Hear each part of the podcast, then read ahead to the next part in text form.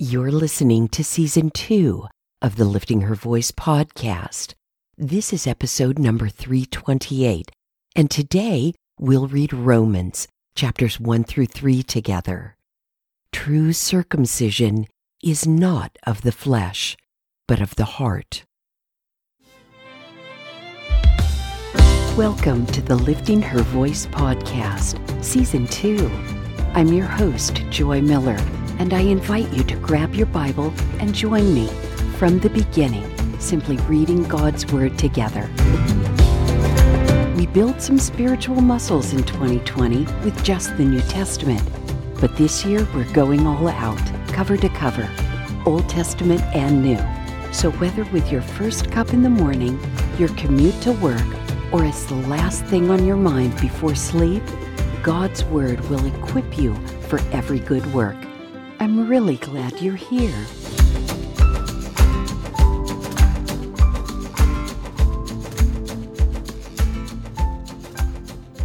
We're starting a new book today.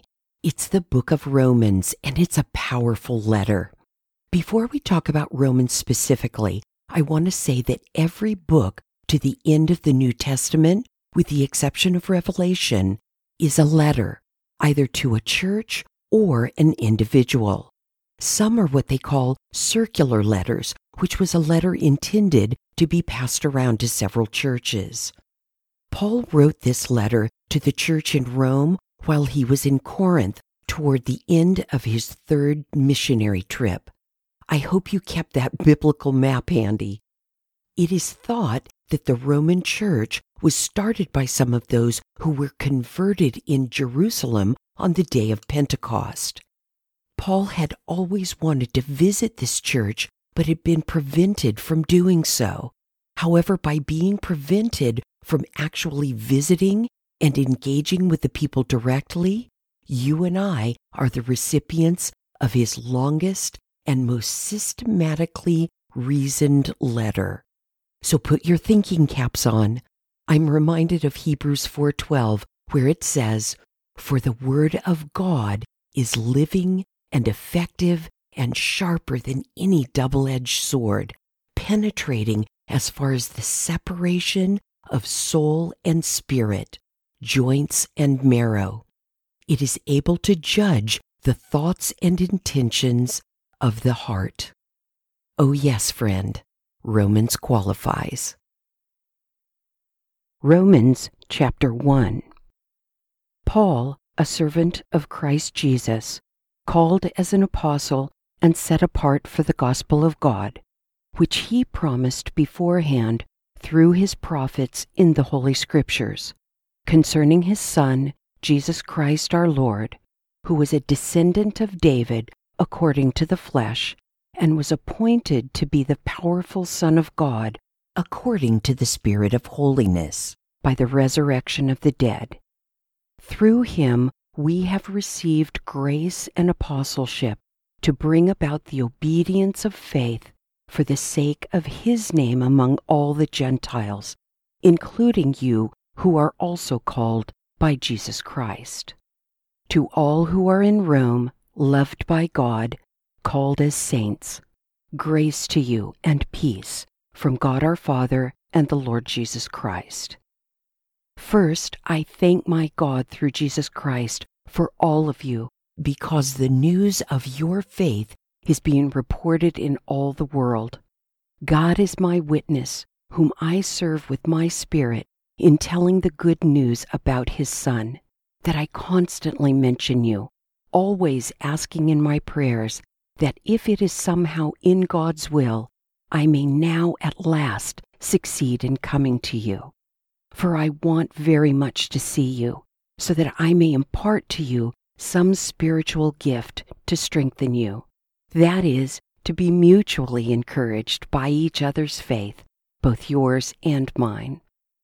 Now, I don't want you to be unaware, brothers and sisters, that I often planned to come to you but was prevented until now, in order that I might have a fruitful ministry among you, just as I have had among the rest of the Gentiles.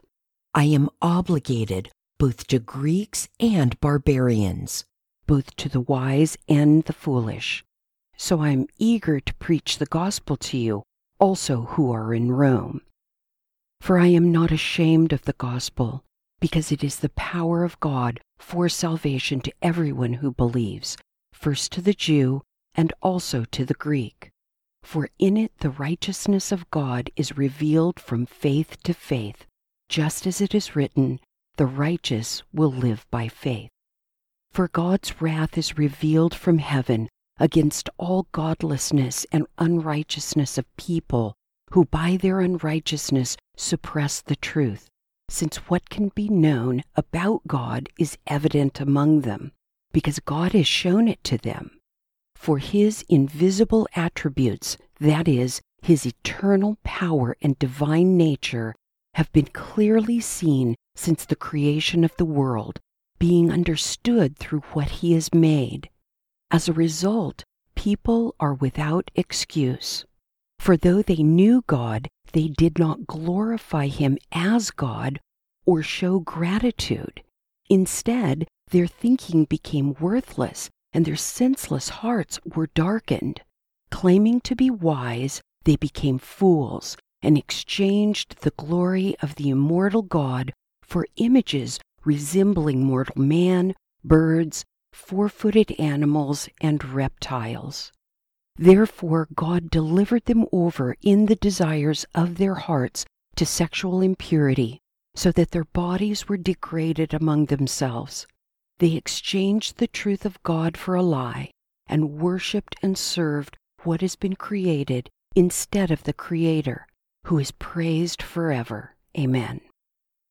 For this reason, God delivered them over to disgraceful passions. Their women exchanged natural sexual relations for unnatural ones. The men, in the same way, also left natural relations with women and were inflamed in their lust for one another. Men committed shameless acts with men and received in their own persons the appropriate penalty of their error. And because they did not think it worthwhile to acknowledge God, God delivered them over to a corrupt mind so that they do what is not right. They are filled with all unrighteousness, evil, greed, and wickedness. They are full of envy, murder, quarrels, deceit, and malice. They are gossips, slanderers, God haters, arrogant, proud, boastful, inventors of evil, disobedient to parents, senseless, untrustworthy, unloving, and unmerciful. Although they know God's just sentence, that those who practice such things deserve to die, they not only do them, but even applaud others who practice them. Romans chapter 2 Therefore, every one of you who judges is without excuse. For when you judge another, you condemn yourself, since you, the judge, do the same things. Now we know that God's judgment on those who do such things is based on the truth. Do you think any one of you who judges those who do such things yet do the same, that you will escape God's judgment? Or do you despise the riches of his kindness, restraint, and patience, not recognizing that God's kindness is intended to lead you to repentance. Because of your hardened and unrepentant heart, you are storing up wrath for yourself in the day of wrath, when God's righteous judgment is revealed. He will repay each one according to his works. Eternal life to those who by persistence in doing good seek glory, honor, and immortality, but wrath and anger to those who are self seeking and disobey the truth while obeying unrighteousness. There will be affliction and distress for every human being who does evil, first to the Jew and also to the Greek, but glory, honor, and peace for everyone who does what is good, first to the Jew and also to the Greek for there is no favoritism with God. For all who sin without the law will also perish without the law, and all who sin under the law will be judged by the law. For the hearers of the law are not righteous before God, but the doers of the law will be justified.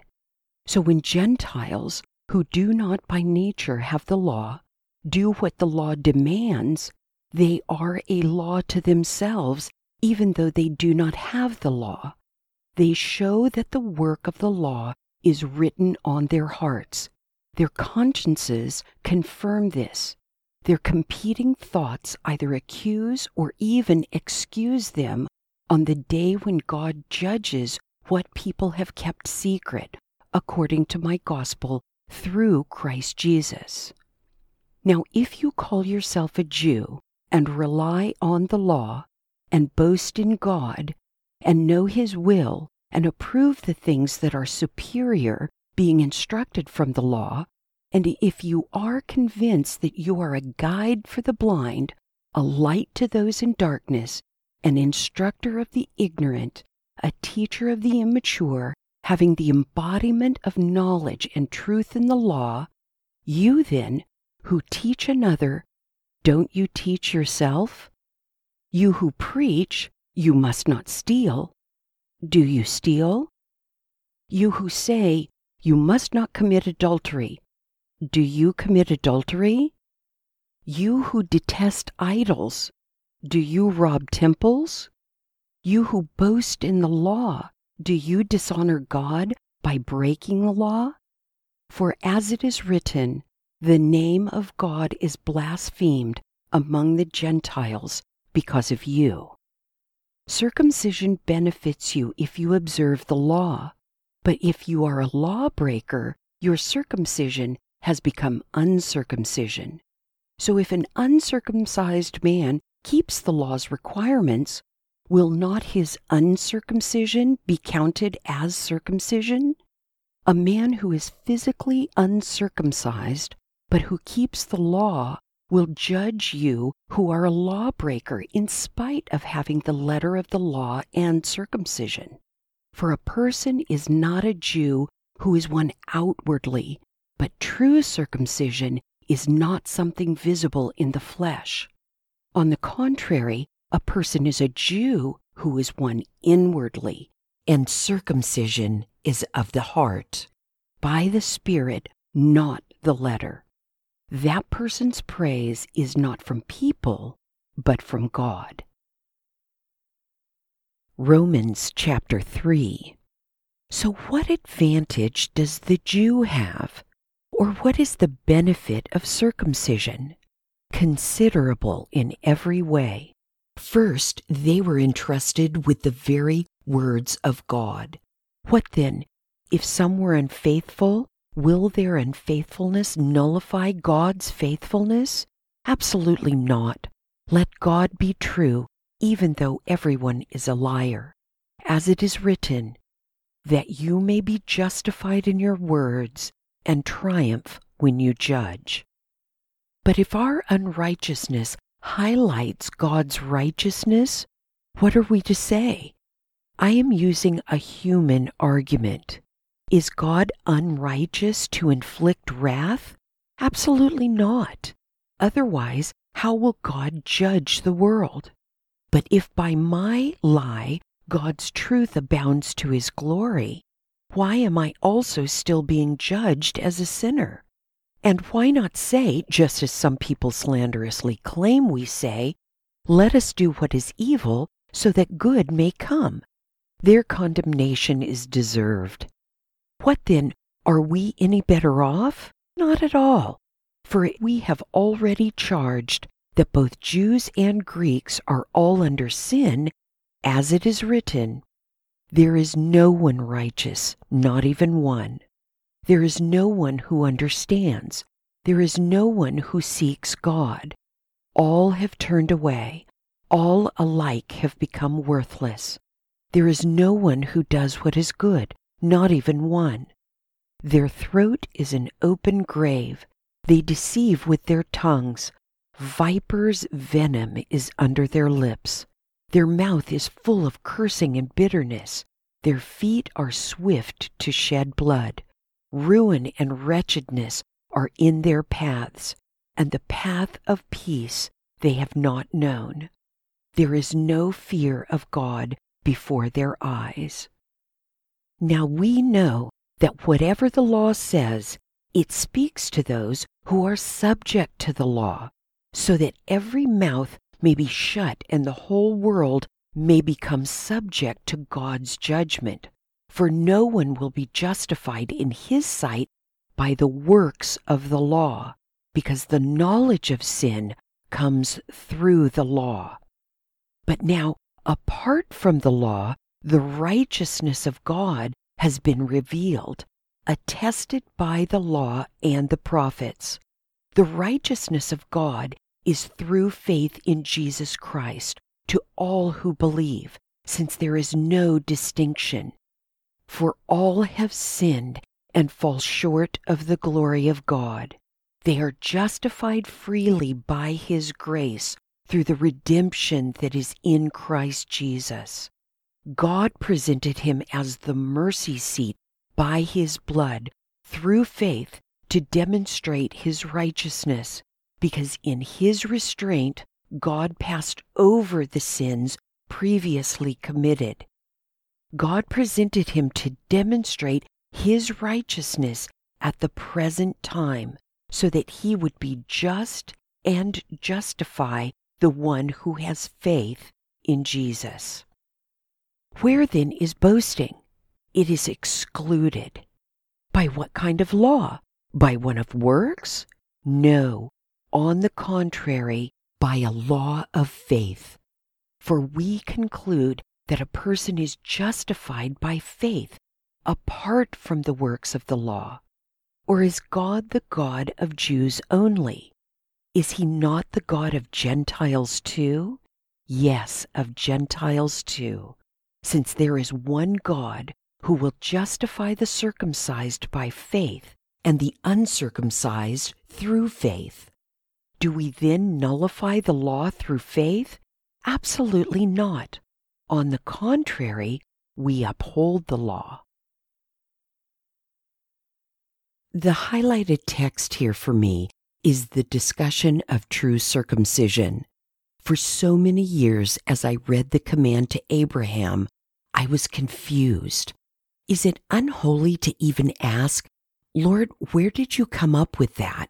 And why this act for establishing the promise between you and Abraham and his offspring forever? I mean, I get that this would certainly serve as a submission to God for a man, not something a man would do offhandedly, but it wasn't until God opened my eyes to this passage in Romans that I got it. True circumcision is of the heart.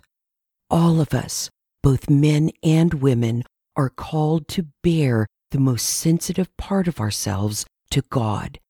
Our hearts are exposed so that He has access to mold and shape us according to His desire and purpose. What a beautiful picture this is to me, as I hope it is to you. Let's pray. Oh Lord, this letter is so meaty. If we're not focused, paying attention, and engaging our brains, it's overwhelming. But you reward us, Lord, when we do put our study caps on, as in the case of this true circumcision. Help us, Holy Spirit, to surrender to you, to expose our hearts to you as we are surrendered to you at this moment. Thank you that we can come to you in this most vulnerable way and be safe through Jesus. Amen. Reread Romans 2 25 through 29, let me know what you see at liftinghervoice.com, Facebook, Instagram, or Twitter. Did you ever think when God gave circumcision to Abraham way back in Genesis, this is what he intended spiritually? Thank you for joining me here today. I pray that by spending time in His Word every day, you will be changed. Visit me at liftinghervoice.com with your comments and questions. And don't forget to visit the blog page while you're there. If you like the podcast, it would be great if you'd give it a five star review and share it with everyone you know. Don't forget to subscribe wherever you get your podcasts. See you tomorrow.